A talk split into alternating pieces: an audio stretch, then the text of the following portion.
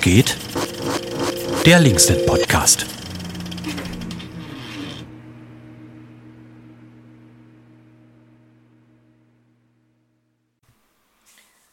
Hi und herzlich willkommen zum Linksnet Podcast für diese Woche. Heute mit mir, mit Juli und mit Lena. Lena macht gerade ein Praktikum bei uns. Und in, dem, in der heutigen Folge haben wir uns mit der GEAS-Reform auseinandergesetzt und werden zunächst erstmal die Frage klären, was genau die GEAS-Reform ist und was sie beinhaltet. Genau, ich würde erstmal kurz darauf eingehen, was überhaupt das GEAS ist. Ähm, das darum, dabei handelt es sich um das gemeinsame europäische Asylsystem und ähm, das ist ein Projekt der EU für eine gemeinsame Asylpolitik, über das schon seit vielen, vielen Jahren diskutiert wird. Und grundlegend soll das GEAS einfach Mindeststandards für den Ablauf von Asylverfahren festlegen. Teil davon war zum Beispiel auch die Dublin-Verordnung. Genau, und jetzt gab es eine Reform der GEAS oder des GEAS, das wurde gefordert, weil es einfach immer wieder Streit darum gab, um die Verteilung der Asylverfahren. Und da gab es den Kritikpunkt, dass einige wenige Mitgliedstaaten mehr Verantwortung hätten als andere. Und da, so kam einfach die, die Forderung für eine Reform ins Rollen. Und über diese Reform wurde schon im Juni sich auf einige Eckpunkte geeinigt. Da haben sich die Innenminister und Innenministerinnen, das ist ja für Deutschland Nancy Faeser von der SPD, darauf geeinigt und der EU-Rat hat jetzt zuletzt ähm, dem zugestimmt. Und genau, diese, bei dieser Reform wurde sich darauf auf einem Vorschlag der EU-Kommission aus dem Jahr 2020 ähm, geeinigt. Genau, und es gibt einige grundlegende Punkte, die sich verändern werden, die oder beziehungsweise die verschärft werden. Grundlegend erstmal so, dass Asylsuchende schon an den Außengrenzen durch das Asylverfahren laufen sollen und das Verfahren soll nur noch maximal sechs Monate dauern. Neu ist, dass auch bei einer Krisenverordnung ähm, es Ländern ermöglicht wird, die unter sogenannten hohem Migrationsdruck stehen, diese Art von dieses Verfahren noch verlängert werden kann. Und solange dieses Verfahren läuft, werden die Geflüchteten in haftähnlichen Zuständen untergebracht. Da können auch Kinder untergebracht werden. Ausnahme äh, sind, ähm, gilt für unbegleitete Minderjährige. Während dieses Verfahrens gelten sie dann als nicht eingereist. Das hat dann auch nochmal Auswirkungen auf das Asylrecht. Und wenn eine Person keine Aussicht auf ein Bleiberecht hat, muss sie in ihr Heimatland zurück. Dann ist es so bei Asylsuchenden aus Ländern mit hoher Anerkennungsquote, also das heißt, dass Personen, die Aussicht haben auf ein Bleiberecht, ähm, das an sich dasselbe Asylverfahren wie vorher durchlaufen, aber wo sie dann hingeschickt werden, das ist neu. Und da ist nämlich so, dass es so das Ziel gab einer gerechteren Verteilung der Verantwortlichkeiten, also worüber ich auch schon am Anfang geredet hatte, das, ähm, was ja auch so ein bisschen der Grund für die Reform war. Und da wird das Dublin-Verfahren durch ein neues System äh, abgelöst. Und jetzt greift sozusagen der sogenannte Solidaritätsmodus. Das bedeutet, EU-Mitgliedstaaten müssen Schutzsuchende aufnehmen oder aber als Kompensation Geld zahlen oder beziehungsweise Personal in, ähm, in die Asylpolitik sozusagen schicken. Dann ist es so, dass die Weiterreise innerhalb der EU-Länder ähm, verhindert wird. Das heißt, wenn eine Person in einem Land ist, dann muss sie dort auch bleiben und kann nicht einfach weiterreisen. Und ein anderer Punkt ist, der auch neu ist, dass ähm, sie in einen sicheren Drittstaat geschickt werden können und dabei aber gelockert wurde, was einen sicheren Drittstaat ausmacht. Das heißt, es werden mehr Länder als vermeintlich sicher eingestuft. Das können dann zum Beispiel auch Länder sein, über die sie gereist sind. Das heißt, da gibt es einige so Auflockerungen. Ähm, genau. An der Reform gibt es Kritik von verschiedenen politischen Gruppen und Menschenrechtsorganisationen. So zum Beispiel von Pro Asyl, von denen wir einige Punkte zusammengefasst haben. Diese Auflockerung der Einstufung, was alles zu einem sicheren Drittstaat gezählt wird, ist höchst kritisch zu sehen, da diese Staaten nur eine minimalistische Versorgung gewährleisten müssen und teilweise in den jeweiligen Ländern die Menschenrechtslage sehr, sehr prekär bzw. enorm schlecht ist. Auch wenn die Bestimmung nicht für unbegleitete Minderjährige gelten soll, so werden Kinder, die in Begleitung, ähm, die dennoch in Begleitung äh, sind, ebenso in Grenzverfahren kommen und demzufolge auch in Haft. Statt für das nicht funktionierende Dublin-System effiziente und menschenwürdige Lösungen zu finden, wird im Prinzip das Dublin-System durch die Reform verschärft und der Rechtsschutz für schutzsuchende Menschen eingeschränkt und die Überstellungsfristen verlängert. Das legalisiert Pushbacks als Maßnahme für präventiven Grenzschutz und wird auch zur Zunahme von Pushbacks an den EU-Außengrenzen führen da die Verantwortung für schutzsuchende Menschen einzig und allein den Ländern an den EU-Außengrenzen überlassen wird. Der sogenannte Solidaritätsmechanismus sieht vor, dass EU-Länder, statt Menschen aufzunehmen, Geld zur Flüchtlingsabwehr an Drittstaaten zahlen können. Somit gibt es durch die Reform immer noch keine verpflichtende Aufnahme von Schutzsuchenden. Generell ist es sehr fragwürdig, inwiefern die Reform etwas verbessert oder eher doch schon bestehende schwierige Sachverhalte einfach noch weiter verschlimmert. Wir haben uns mit der Seebrücke Leipzig über ihren Standpunkt dazu unterhalten. Ja, hi Helen. Danke, dass du Zeit hast für das Interview und äh, dir Zeit genommen hast. Und du bist bei der Seebrücke aktiv und magst du erstmal die Seebrücke Leipzig, ähm, so eure Aufgaben, was ihr so macht, vorstellen? Ähm, ja, klar, gerne. Hallo. Äh, schön, dass ich hier sein darf für euch. Ähm, genau, die Seebrücke erstmal ist bundesweit eine Bewegung, die sich für menschenrechtsbasierte Migrationspolitik ähm, und das Recht auf Asyl einsetzt. Das heißt, so grob gesagt, fordern wir erstmal eine Umkehr von der deutschen und europäischen ähm, Asyl- und Migrationspolitik, wie sie gerade ist. Äh, und das Ganze passiert hauptsächlich in Lokalgruppen. Da sind wir momentan so gut 180, glaube ich. Und da gibt es eben dann immer einen großen Fokus auf der oder auf die kommunale Ebene. Ähm, weil man sieht es ja im Moment wieder in der Debatte, es werden irgendwie immer gerne Kommunen oder dann überforderte Kommunen vorgeschoben. Und da wird gesagt, die, die kriegen das alles nicht hin. Und ich will das gar nicht kleinreden, aber anstatt dass halt eine bessere Ausstattung von den Kommunen gefordert wird, wird dann irgendwie immer das genutzt, um irgendwelche rechten Positionen ähm, zu vertreten. Und genau, da gibt es halt von der Seebrücke angestoßen diese Idee der sicheren Häfen, wo Kommunen dann per Ratsbeschluss sagen, wir sind bereit, mehr Menschen aufzunehmen, als wir müssten nach irgendwelchen Quoten und auch sagen, ähm, dass sie sich eben aktiv zur Seenotrettung bekennen. Und genau, das ist so ein bisschen so die, der Rahmen von der Seebrücke und jetzt in Leipzig vor Ort.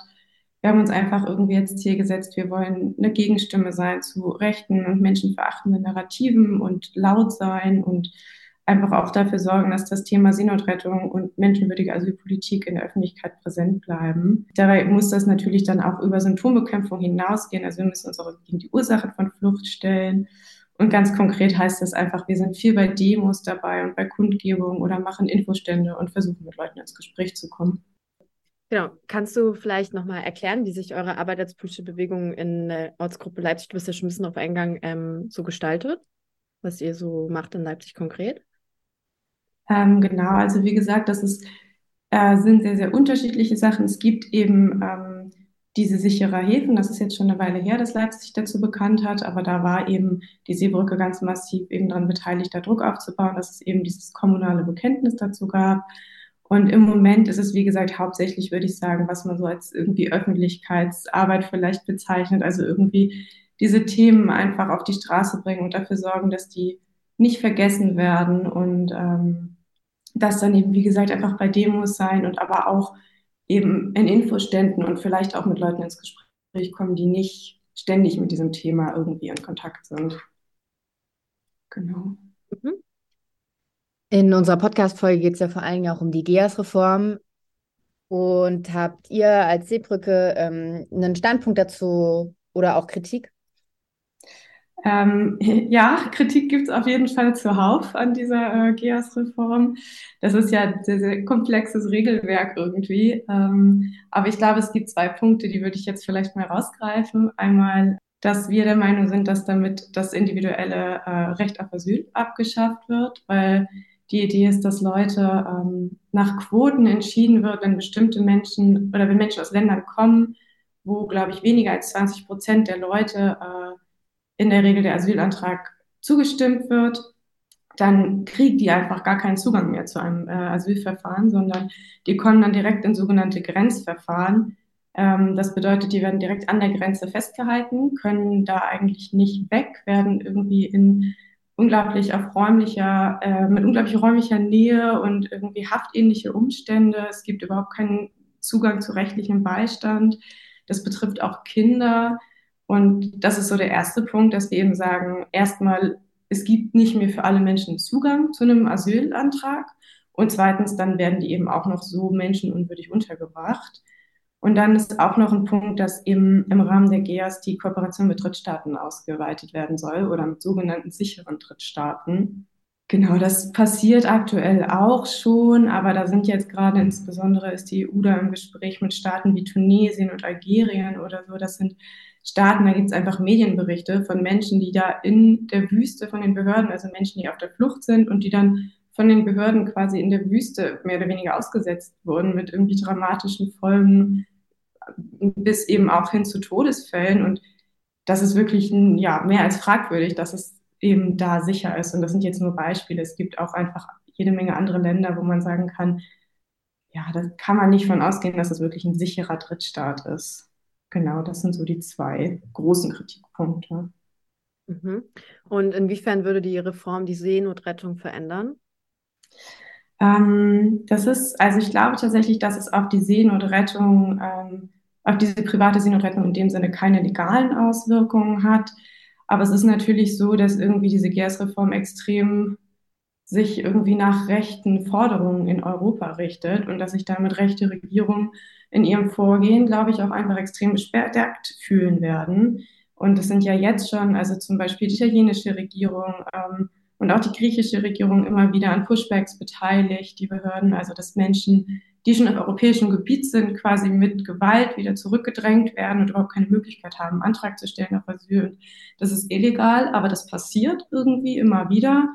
Und ich glaube, das wird weiter zunehmen. Und ähm, auch jetzt sind Seenotrettungsorganisationen immer wieder staatlichen Repressionen ausgesetzt. Also die Boote werden festgesetzt, sie dürfen nicht rausfahren, sie müssen irgendwie Geldstrafen zahlen für teilweise völlig absurde Dinge.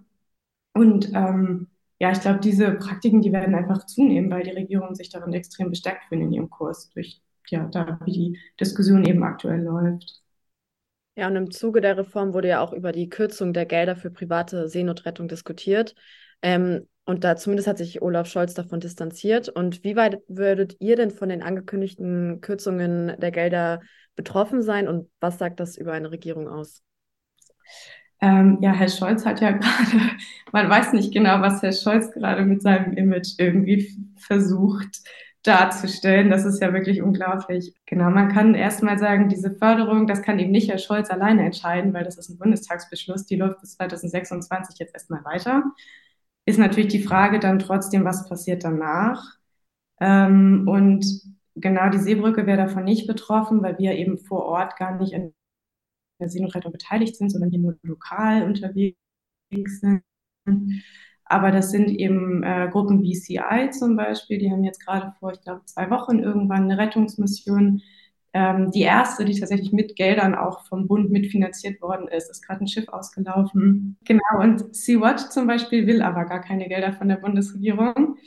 Ähm, die haben, das ist jetzt ein Zitat von denen und das finde ich fasst das ganz schön zusammen. Die sagen, die finanzielle Unterstützung von Rettungsorganisationen befreit die Bundesregierung nicht von ihrer Verantwortung für die politisch gewollte Ausnahmesituation im Mittelmeer. Also ich finde, das weist irgendwie auf die Frage hin, ähm, was sagt es nicht über die Regierung aus, dass sie private Seenotrettung nicht unterstützen will, sondern was sagt es aus, dass es überhaupt private Seenotrettung braucht? Also es ist völlig absurd, natürlich erstmal, dass so viele Menschen zur Flucht gezwungen sind, aber dann ist es auch unglaublich, dass immer noch direkt vor den Grenzen Europas so viele Menschen ertrinken. Und man muss ganz ehrlich auch sagen, wenn die Staaten das beenden wollen würden, dann hätten sie das schon getan. Ja, auf jeden Fall. Du hattest von weiteren Konsequenzen im Prinzip schon gesprochen, quasi, dass die Reform an sich ehrlich gesagt nichts besser macht, sondern eher noch die Situation an den Außengrenzen verschlimmern wird. Und was wäre aber eure Meinung oder deine Meinung, deiner Meinung nach hm, ein besserer Ansatz oder eine bessere Lösung für eine gemeinsame europäische Asylpolitik? Ich weiß, sehr große Frage, aber. ja, allerdings, also und auch auf vielen Dimensionen oder Ebenen zu beantworten. Also wenn ich mir jetzt meine persönliche Utopie ausmalen dürfte, dann würde es da irgendwie natürlich ja keine Abschattung geben, keine Lager, keine Abschiebung, sondern es würde irgendwie Solidarität und Gerechtigkeit herrschen. Ähm, also das heißt auch ganz klar, sich jetzt irgendwie wirklich dann auch antirassistisch, auch irgendwie kapitalismuskritisch äh, zu positionieren und echte Dekolonialisierung wäre natürlich auch mal äh, ein Stichwort. Aber ich glaube, das sind alles Dinge, die sind gerade von der politischen Realität relativ weit entfernt. Deswegen würde ich erstmal kurzfristig würde ich sagen, es ist ganz klar, dass man zwei Forderungen aufstellen muss. Und zwar, Menschen dürfen nicht mehr im Mittelmeer trinken. Und es muss möglich sein, Leute hier in Europa menschenwürdig unterzubringen, die hier ankommen. Das ist dazu, das können wir uns leisten, das müssen wir uns leisten als einer der reichsten Kontinente. Auch wieder die Frage, wo kommt der Reichtum her? Aber das ist ganz, ja, das finde ich, das sind irgendwie keine besonders großartigen Forderungen. Es geht einfach darum, Leute nicht sterben zu lassen und Leute vernünftig erst runterzubringen. Genau, und dann vielleicht, wenn es dann noch weitergeht, dann auch einfach die Kommunen eben besser auszustatten. Da kommen wir wieder auf die kommunale Ebene. Das würde natürlich nicht nur Leuten helfen, die hier ankommen, sondern das würde auch Leuten helfen, die in den Kommunen arbeiten. Das würde für alle irgendwie eine große Entlastung bieten, wenn es da einfach mehr Gelder geben würde. Und dann glaube ich, ist es im Moment einfach extrem wichtig für uns alle, dass wir uns irgendwie für ein funktionierendes auch Asyl- und Migrationssystem immer wieder gegen, was man aktuell immer wieder hört, rassistische Entgleisungen, gegen irgendwelche Stammtischparolen, einfach immer wieder laut sein, immer wieder darauf hinweisen und Dinge nicht so stehen lassen. Und ähm, ja, dann ist es einfach wichtig am Ende, wenn wir wollen, dass das alles funktioniert, dass das, was aktuell nämlich passiert, nämlich das Ausspielen von sozialen Nöten von verschiedenen Gruppen gegeneinander, dass das ein Ende hat. Ja, quasi so, äh, ja, Basic-Sachen. Aber ich finde es auch ja. in Ordnung, mal über Utopien zu reden. ja, das, genau. Vielleicht kann man noch mal, oder abschließend kann ich vielleicht noch mal sagen, diese GEAS-Reform, die ist ja noch nicht in trockenen Tüchern. Ähm, das ist gerade alles noch in der Diskussion und es ist jetzt gerade, es hat sich gerade ein Bündnis geformt, das Stopp GEAS Bündnis und äh, es werden jetzt auch noch weiter Kundgebungen und Demos sein und jetzt ist irgendwie noch mal der Moment, äh, dagegen nochmal laut zu werden und vielleicht auch auf die Straße zu gehen und einfach deutlich zu machen, wir sind nicht damit äh, einverstanden, wie es ist. Und das ist auch nochmal ein Appell an alle.